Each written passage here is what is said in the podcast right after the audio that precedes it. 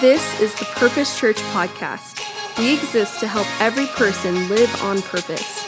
It is our prayer that this message helps you experience God in a brand new way.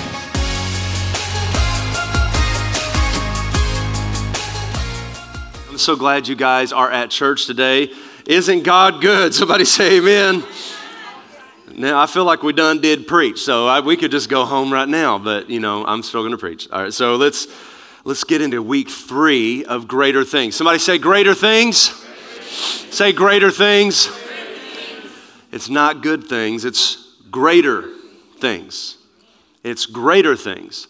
And God has greater things in store for this church. We just announced one of them. Um, it was even just about five weeks ago when, when I, or no, eight weeks ago, um, before we saw that property and sent it to Maureen, I was just telling God in my truck, because that's where I yell at the Lord, is in my pickup when I'm driving around, when I'm upset. I just drive around so no one can hear me. Um, and, and I was driving around, I was like, God, if we don't get out of this portability situation, you've got to figure this out for us. And that was the day I saw that piece of land. Um, and, and I think that um, God, God, is okay with us um, asking for greater things. In fact, the Bible says that we're supposed to ask God for greater things. And we're up, uh, we're, we're, we're up for that because I know that God is faithful. He's always come through. Somebody say amen to that. He's always come through. Uh, week number one, we talked about we're not a good church. We're not a good church. We talked about what a great church is. We talked about the biblical foundation of a great church is found in the Great Commission. It's not the Good Commission, it's the Great Commission in Matthew 28. And that means we are to make disciples, not simply, who remembers, believers. It says, go into all of the world and make disciples. And so we are all about that, helping people. Yes, you got to become a believer first to become a disciple, but not just stopping there, but bringing forward what Paul says in the New Testament, bringing forward people to maturity. Week two, we talked about the blood bought church. That was last Sunday. That good is about you doing your best, but great is receiving God's best, which was Jesus Christ and his blood that covers the sins in your life, past, present, and future. His Son, Jesus Christ, the sacrifice on the cross. We talked through what the blood of Jesus does for us here and now, and that we are the ecclesia, the called out ones. We're going to mention that again today. And today we're going to continue this thought process with the message entitled The Mobilized Church. Everybody say, The Mobilized Church. Come on, let's pray. Put your hands over your heart. Father, open up this heart right now. Open up this mind. And Lord, would all the distractions and things of the week uh, be set aside in this moment for us to receive the Word of God, for it does not return void, and it will do miracles in our life if we allow it. In Jesus' name. If you believe it and receive it, say amen. Now look upon the screen. Everybody say this with me out loud. Ready? One, two, ready, read. The gooder. Say, the church is the hope of the world. Now say it greater than that. That was gooder. Say it greater than that. One, two, ready, read. The local church is the hope of the world.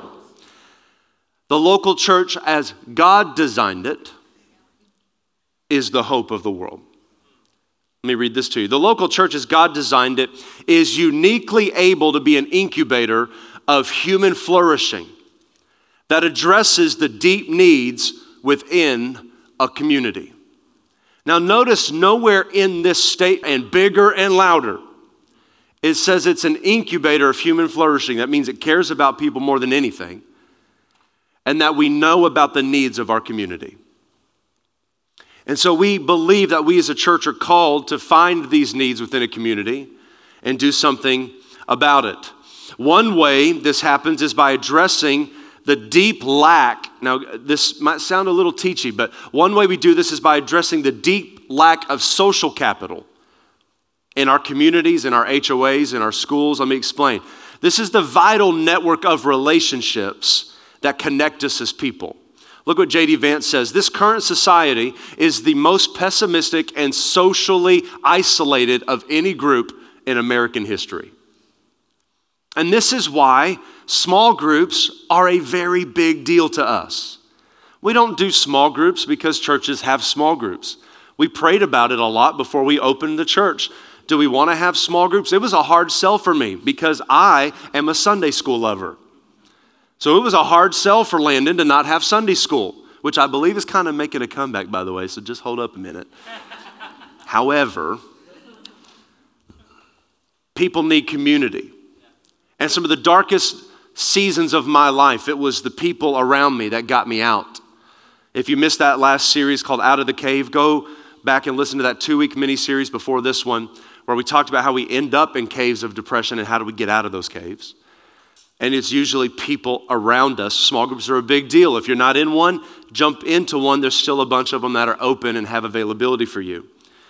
The local church, as God designed it, is to be a place where people from radically different backgrounds and radically different places in society the rich, the poor, the well connected, the not so well connected, with a variety of occupational sectors and skill sets, come together in a community centered around Jesus and his mission in the world.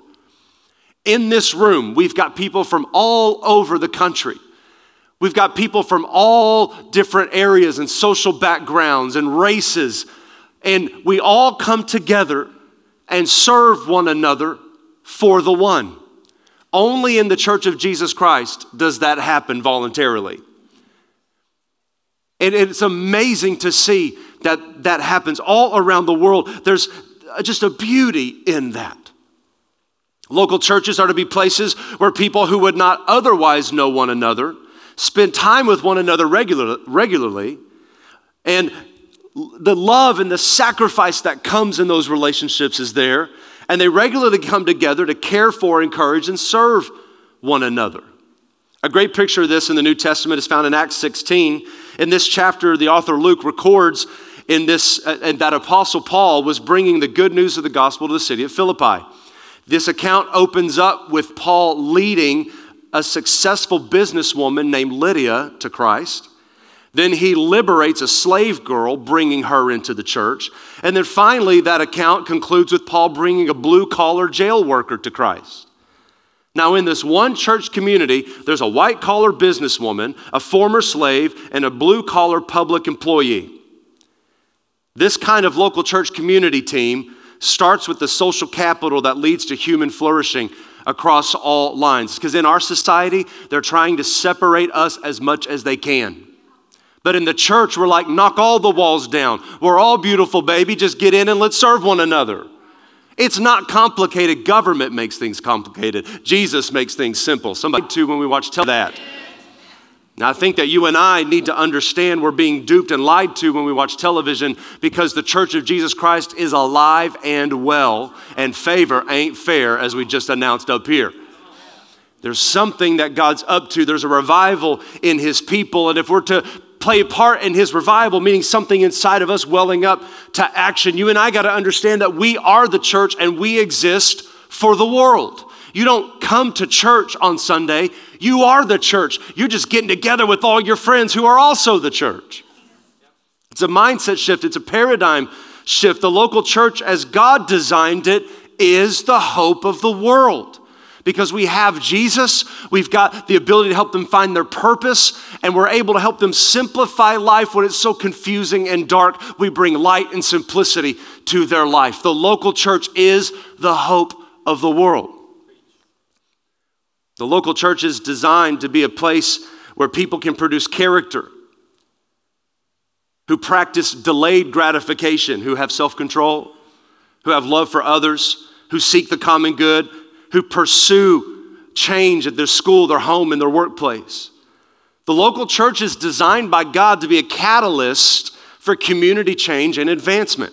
Let me read this quote from T. Nelson Economic uh, systems depend on virtuous people because the systems themselves take on the moral aspect of their participants. Virtuous people make virtuous economies. The spiritual formation of a more virtuous people is an important task that the local church is uniquely empowered and positioned to accomplish. The local church, then, is not a neutral or even a parasitic actor within a symbiotic economic system, but rather a prime value added contributor to flourishing economic and social life. Boom, T. Nelson. That what an amazing quote. No, the church is not just a tax exempt organization that takes from a city and doesn't give back. No, the reason that societies flourish, you look and see in every city where there, where there are low abortion rates, where there are low dropout rates, where there, the, the literacy rates of children is skyrocketing, where the schools are investing in parents and parents investing in schools. When there's strong communities, there are strong churches. You take the church out, it all tanks. The local church is the hope of the world. When we're doing what we're supposed to be doing, we're the hope of the world. But if we just build a beautiful facility on five acres and hide in there like the holy frozen chosen, we're not the hope of the world. Because now we're not the local church, now we're a local group of people that sing songs. May that never be. Because we're a great church, not a good church. When we look at these kinds of characters that result, it's because the Holy Spirit does it in people. We have to introduce people to their new best friend, and it's the one that Jesus said in the book of Acts if I don't go away, this brother named the Holy Spirit can't come, and you guys need him here. So Jesus came and did what only he could do, and then he leaves earth, and the Holy Spirit comes in Acts chapter 2 like a violent, mighty, rushing wind, and spiritual gifts happen, and people are like, Are those guys drunk? Nope, it's only nine o'clock in the morning. And then Peter, the guy who was so ridiculous, who chopped off people's ears and yelled at people and was just volatile, preached an awful five hour sermon. A kid got so tired he fell out of a window, broke his neck, and died. This is in the Bible. He preached so long he broke his neck and died. And, Paul, and, and Peter's like, dang it, goes down there, get up. And the kid gets up, like, what? And everyone's like, oh my God. And then that day, 5,000 people got saved in one day. This is the local church. You're welcome, I'm not preaching five hours.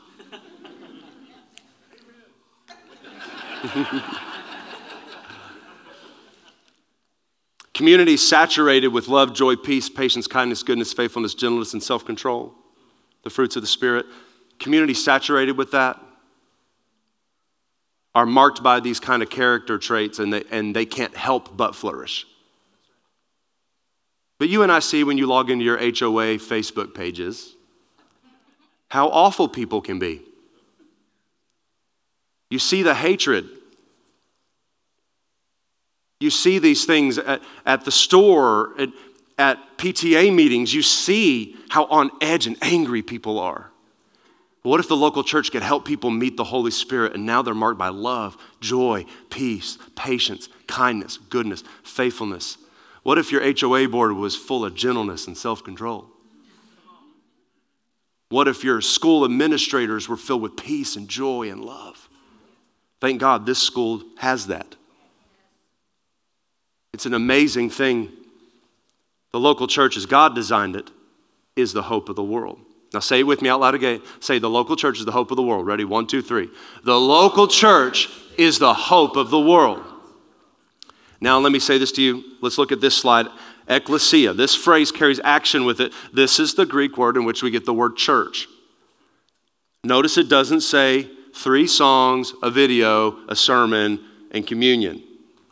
Every church does this differently, and that's fine. There are cowboy churches and biker churches and, and a cappella churches and rock band churches. There are all kinds of churches. It's fine. But are they doing that? There are all kinds of church. Are, are we called out? Are we the called out ones? The reason the church is the hope of the world is because she's mobilized. That's what called out means. We're mobilized. We're mobilized. Look at the, the definition of mobilized. It means to assemble and make ready and put into, say it out loud, movement. like, I did move. I got my butt to church today. That's not, thank you. But you're the church in that moment. I know some of you guys coach your kids' sports teams. You're the church in that moment. These kids need you. Some of you are on your PTA boards. Your school needs you. Where are you moving? Where are you mobilized? Because the Lord wants to assemble, He wants to make ready, and He wants to put you into movement. Look at 1 Peter 4:10. As each one has received a special gift, Every one of you have received gifts from the Lord. At birth, there were things you were just born to do. Some people were born able to play a piano before they could talk, and it's not fair. And some of us were born to sing. Some of us think we are. It's fine. But everybody's got a special gift given. Some of you are so good at administration that you make the world run. That's a gift. Some of you've got a gift of hospitality. When people come to your house, they think they're being treated like royalty. That's a gift. He said, Every one of you received a special gift. Employ it in serving one another as good stewards of the multifaceted grace of God. The Passion Translation says, Every believer has received grace gifts. So use them to serve. That word grace, the, the word gift is the Greek word charis. It's where we get the word charismatic. It doesn't mean loud, crazy people at church. Charismatics were labeled that way because of the spiritual gifts they had found and employed them. That's why they got that label placed on them. But if you think about it, when we all discover our gifts, we're all charismatics. Because you found your gift, your grace gift, your charis, and you're using it to serve other people. It's beautiful. There's no elusive, perfect moment for you to wait for to come to Growth Track. There's no perfect moment. You know, on Sunday afternoons when I go watch the Dallas Cowboys beat Washington today, when I go home and do that, when won't he do it? With a backup quarterback. Come on, Ken. Come on. Ken.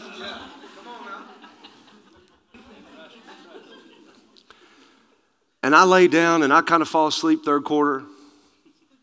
And then I wake up, I'm like, oh my gosh, we have growth track tonight. Do you think that in that moment I'm like, growth track? And I jump off the couch and run to the office? No, I'm like, ow, my back hurts. Okay, let's, let's get this ready. Let's get to growth track. And we get there because we are discovering something. We don't wait on a perfect moment. There's no perfect moment. There's no perfect moment to start coming to church. There's no perfect moment to start discovering your gifts. You know why? Because often people wait for a perfect time to start something, but you can't steer a parked car. Everyone has to have a beginning. So let's not waste precious time. Let's put our hands to the plow together. Once you take this step of faith, God now has something to bless. If you're not doing anything, He has nothing He can bless. But as long as you do nothing, you're not giving Him anything that He can prosper. Look at 1 Peter 4:10 again. As each one has received a special gift, employ it in serving one another Let's break this up to end the message today. Look at this slide. Each one. It's an all-inclusive word. It means every single person. There are other Greek words that says everybody or maybe we all could or let's all have a party or come and go. There's other Greek words that describe those things, but this Greek word literally says no one is exempt. No one's excluded means every one of you were given grace gifts. And if you're like, I'm not talented, you are. Just no one's helped you find it because you might have been sitting on the back row at a church and no one tried to help you. I had one person tell me, he goes, I, it was last Sunday, he goes, I keep coming back, but man, y'all are super friendly. And he goes, I've been hugged five times today. I'm like, well, they should probably dial that down a little bit. I was like, but. Handshakes are good, y'all, all right? But the point is, is we care about every single life, every single person. No one's excluded. Everybody has received a grace gift. If you think you're not gifted, you're wrong. The second word let's look at, it's lambano. It's not a dance. it sounds fun though, right? Lambano. Received. It means to receive into one's possession and own it. So if you've got this grace gift, this charis that was given to you in your mother's womb, because Psalm said you were fearfully and wonderfully made the day you were conceived. And those grace gifts were given to you by God that day. It took your mom nine months to cook you, but you came out. And now you're now those gifts are needing to be discovered and used and developed. And then you have to own it though. Have you ever met somebody with so much talent and they just squander it? We have to own those gifts and make them ours and put them into use. This word means to take hold of tightly to something as if it becomes as if it's your own. When it's used in this verse, it says that God is the giver, we're the receivers. Then, once we receive this gift, He sees it as our responsibility to discover it, accept it, develop it, and use it. The next one is the word diakoneo, and it means to serve one another. It's the highest level of service, and it's used in classical Greek to denote someone whose primary responsibility was to serve food at tables. And then Jesus took this word because in Greek culture, all the Greeks cared about was self discovery and self idolization. And then Jesus came and washed people's feet. He flipped culture on its ear. And when Jesus used this word in the New Testament, they're like, wait, you're using the wrong word, Jesus. Don't tell Jesus that. He said, you're using, you're using the wrong word. He's like, no. I am the one who's to get underneath everyone to lift them up, not talk down to them as the Pharisees and church leaders at that time did. He said, I'm, I'm coming underneath. I'm the one that's going to serve them. I'm the one, I'm the waiter serving purpose to their table. This was Jesus. He says that we are to meet the needs of those that we're serving. By using this word, Peter alerts us to the fact that God expects us to be passionately committed to using the gifts He's given us. So, as the band comes and gets ready to help me at the end of service today, let me ask you what about you? What about you? Now, let's, let's bring it home. What about you? Do you know what your gifts are? Are you using your grace given gifts to meet the needs of other people? Because there's so much more in store for you than weekend event attendance. So much more in store for you. It's not hard to run Sunday mornings when you have great people that can produce good systems. So you might be surprised that our Tuesday staff meeting, maybe 10 minutes of it is about the weekend. The rest is all about you, helping you, developing people. I swore I would never pastor a church where we talked about what goes in the announcements and who gets to decide what's in the bulletin. Never. I'm not going to let the devil take up our staff meeting time with bulletins. But we will spend time talking about how do we take people from point A to point B? And what does that look like? In all of their different phases of life, what does that look like? Because there's so much more in store for you than just coming to an elementary school cafeteria on the weekend for 75 minutes and going home. Not that this is unimportant, it's very important. But this is only the beginning for you. So I say to you today as we move into our response time, every single one of you, without exception, has received grace gifts from God. Discover them and embrace them. Be the mobilized church. Take ownership of them and use them to meet the needs of others. God has entrusted a lot to you by giving you these gifts. He's depending on you to be faithful with this great responsibility. So tonight, you can text this word grow to 210 899 7779. And that's nobody's cell phone, it's the church's general number for texting.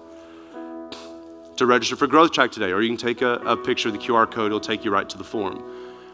This, this is not a timeshare presentation. We don't badger you till you join. It's pretty chill. We even give you food. But come and meet the staff. Come hang out. There's gonna be some leaders there. You'll get to ask questions. And when you, when you come to Growth Track, you're able to discover some of the gifts that you may not have thought you had. And if, there, if you do think, man, I've got some gifts, it might be confirmed tonight. And it's real easy. You bring your phone, you scan another QR code. I love QR codes, it saves trees and money, and I hate making copies. So you just scan it. We take you through all of the a personality assessment, a spiritual gifts assessment after we learn more about the church. So we learn about the church, and then we learn about you as the church, how it's organized, and how you can be it. That's tonight. It's about an hour and 50 minutes, hour 55 minutes, from about 5 to 7 o'clock tonight. We'd love to hang out with you tonight. Register today so we can make sure we got enough Raising Cane's and sweet tea for you. You are the church and you exist for the world. Let me say that again. You are the church. The day you got saved, if you're a believer in this room, the day you got saved, you became the church. Doesn't mean you were aware of everything that you could do to help someone else's life, but we want to help you with that today.